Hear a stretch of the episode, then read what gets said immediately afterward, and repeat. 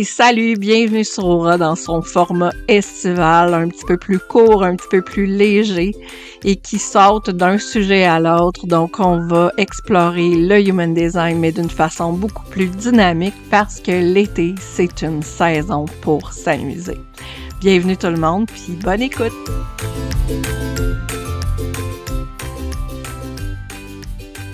Aujourd'hui, j'ai reçu deux questions d'Evelyne. Evelyne, c'est une belle âme que j'ai eu la chance de côtoyer pendant six mois, pendant euh, la première euh, cohorte de mon mentorat. C'est euh, une personne magnifique, puis je suis vraiment choyée qu'elle ait accepté de regarder ma charte puis de me poser une coupe de questions. fait que je vous laisse avec sa première question, puis on se reparle.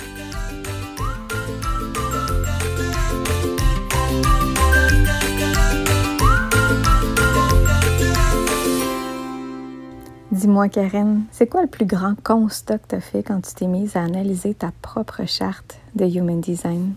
D'abord, merci pour cette première question-là, Evelyne.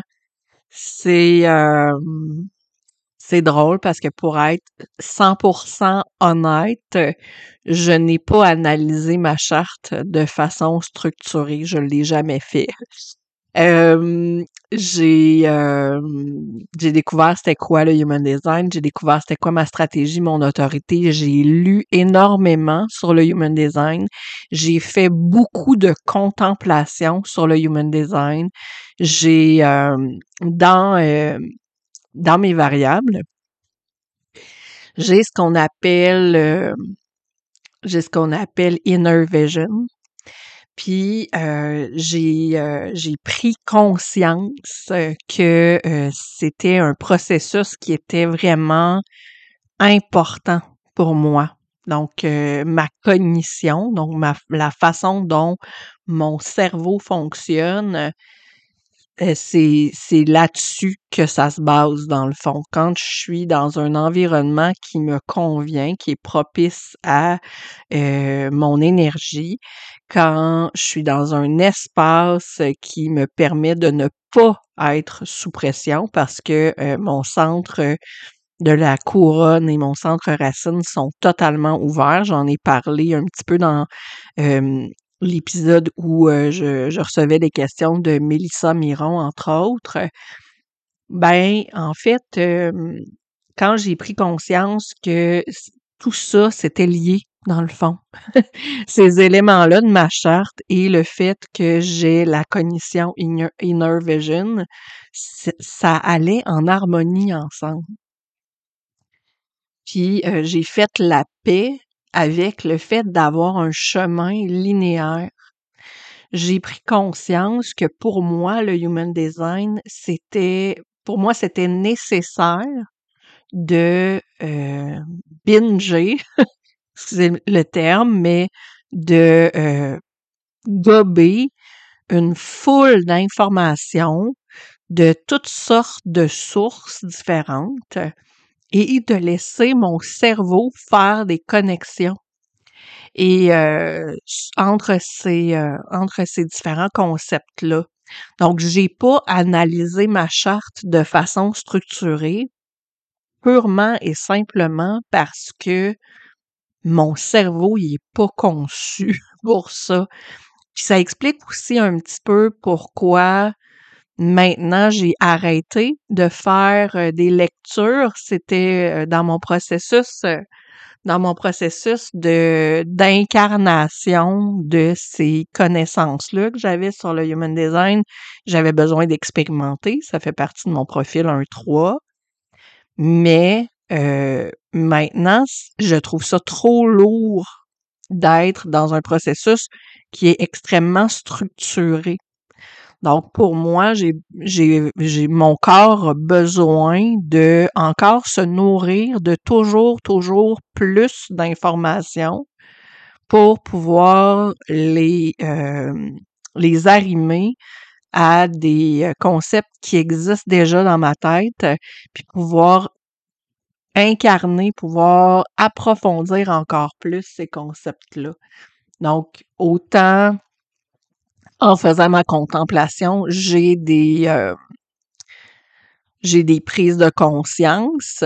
Autant je n'analyse pas formellement ma charte parce que je n'en ressens pas le besoin. Fait que ben j'espère que ça répond à ta question.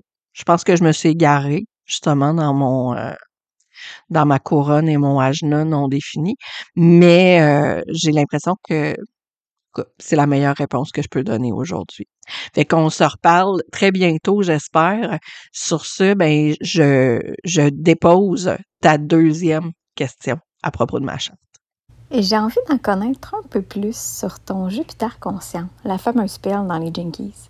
Dans ton cas, elle est en porte 15, ce qui signifie la porte de l'humanité où les extrêmes sont explorés. Premièrement, euh, est-ce que tu as pris conscience que tu expérimentais ces extrêmes-là dans ta vie, étant donné que ta porte est en ligne 3? Puis aussi, euh, peux-tu me dire de quelle façon tu le vis, ce beau cadeau, cette perle-là que tu es venu amener au monde? Dirais-tu que tu es en mesure aujourd'hui d'accueillir les belles choses que la vie t'apporte? Merci pour cette deuxième question-là, Evelyne. Je suis vraiment contente que tu la poses parce que il y a quelques semaines, euh, il y avait Prudence qui posait la question justement sur Jupiter conscient, qui, qui l'abordait dans euh, dans un dans une question qui avait rapport avec l'argent.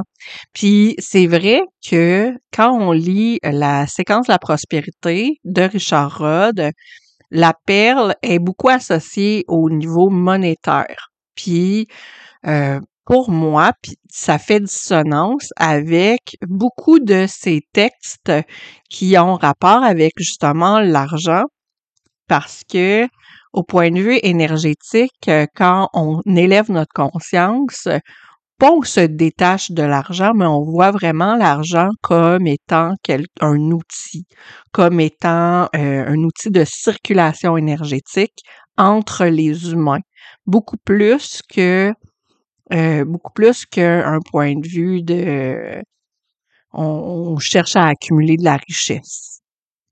Donc, des fois, il y a des questions il y a des, il y a des coachs, il y a des, il y a des personnes sur le web qui vont faire des liens, des prendre certains raccourcis.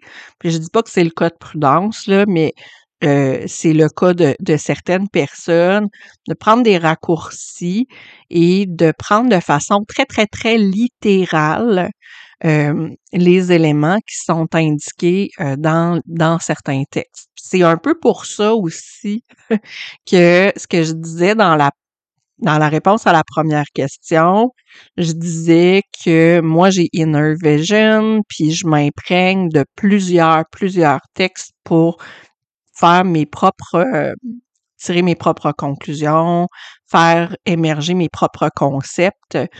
Donc, euh, pour moi, la perle, ça ressemble beaucoup plus à ce que je pose comme question à mes invités sur les entrevues d'Aura. Euh, donc, si vous avez déjà écouté d'autres entrevues, c'est vrai, ça revient presque à chaque semaine. Donc, j'apprécie beaucoup Evelyne, tout ce préambule de deux minutes et demie pour dire que j'apprécie beaucoup ta question puis la direction dans laquelle tu la poses parce que c'est ça pour moi. La perle, c'est d'accueillir cette belle diversité humaine-là. Pour moi, le Gene Key 15 ou, ou le, hum, la porte 15 ou l'hexagramme 15, peu importe, là, pour moi, ça veut tout dire la même chose. C'est d'accueillir l'humain pour ce qu'il est, ce qu'il incarne comme personne. C'est pas ses possessions qui m'intéressent, c'est pas le fait qu'il soit riche, c'est pas le fait qu'il soit pauvre, c'est pas le fait qu'il ait de l'éducation, qu'il ait moins d'éducation, qu'il ait un, un quotient intellectuel de 150 ou un quotient intellectuel de 60. Pour moi, c'est pas ça qui définit qui est une personne. Donc, moi, ce que j'aime, ce que je veux léguer, la perle que je veux qui émerge de moi, puis celle que je ressens de plus en plus profondément en moi, c'est cette expérimentation-là d'entrer en contact avec des humains tous différents et révéler au monde quelle est la beauté de cette humanité-là. Et je pense que le Human Design, c'est l'outil parfait pour ça. Ce que je fais dans la vie présentement, là, où je suis positionnée, euh, autant dans mon entreprise que sur Instagram, que dans mes réseaux sociaux en général, puis dans mes contacts humains, ma position me permet de dire à quel point j'aime l'humain et je suis honorée de pouvoir avoir une plateforme sur laquelle je peux parler de cette beauté, cette diversité-là et faire une différence. Puis je pense pas qu'avant d'avoir 40 ans, j'étais capable d'en parler avec autant d'aplomb parce qu'avant 40 ans, je n'avais pas cette conscience-là aussi profonde de la beauté humaine pour différentes raisons, dont le fait que j'étais encore en deuil de l'enfant parfait que, que j'ai vécu quand j'ai quand on a reçu le diagnostic de notre fils qui vit avec la trisomie 21. Ça aussi, euh, que j'ai j'avais pas encore non plus conscience que notre aîné avait une douance. Je ne savais pas encore à quel point l'autisme pouvait être beau. Je n'avais pas encore été en contact avec le monde de l'entrepreneuriat et sa réalité. Donc, pour moi, maintenant, aujourd'hui, je sens que j'ai finalement atteint un point dans ma vie où j'ai suffisamment d'expérience, j'ai suffisamment accumulé autant de connaissances que de que, que transcender des blessures profondes puis des zones d'ombre profondes qui fait du déconditionnement énorme. J'ai atteint ce point-là dans ma vie où je sens que je peux réellement dire que l'humain est magnifique dans toutes ses dimensions et dans tous ses extrêmes-là. Puis euh, c'est ça que je veux léguer. Beaucoup plus que le fait de faire de l'argent pour faire de l'argent. C'est pas ça la prospérité pour moi. La prospérité, c'est d'être capable de faire naviguer ce message-là et porter cette voix-là pour les autres. Puis j'avais besoin de l'expérimenter pour pouvoir ensuite le célébrer à travers Atypiquement Parfaite, puis euh, ce que je fais présentement dans ma vie. Alors euh, voilà, j'espère que ça répond à ta question encore une fois. Puis euh, ben, tu, tu n'hésites pas si tu veux d'autres précisions à laisser un commentaire dans les commentaires de l'épisode ou encore à m'envoyer un message sur mes réseaux sociaux. Puis on se reparle très bientôt. Bye!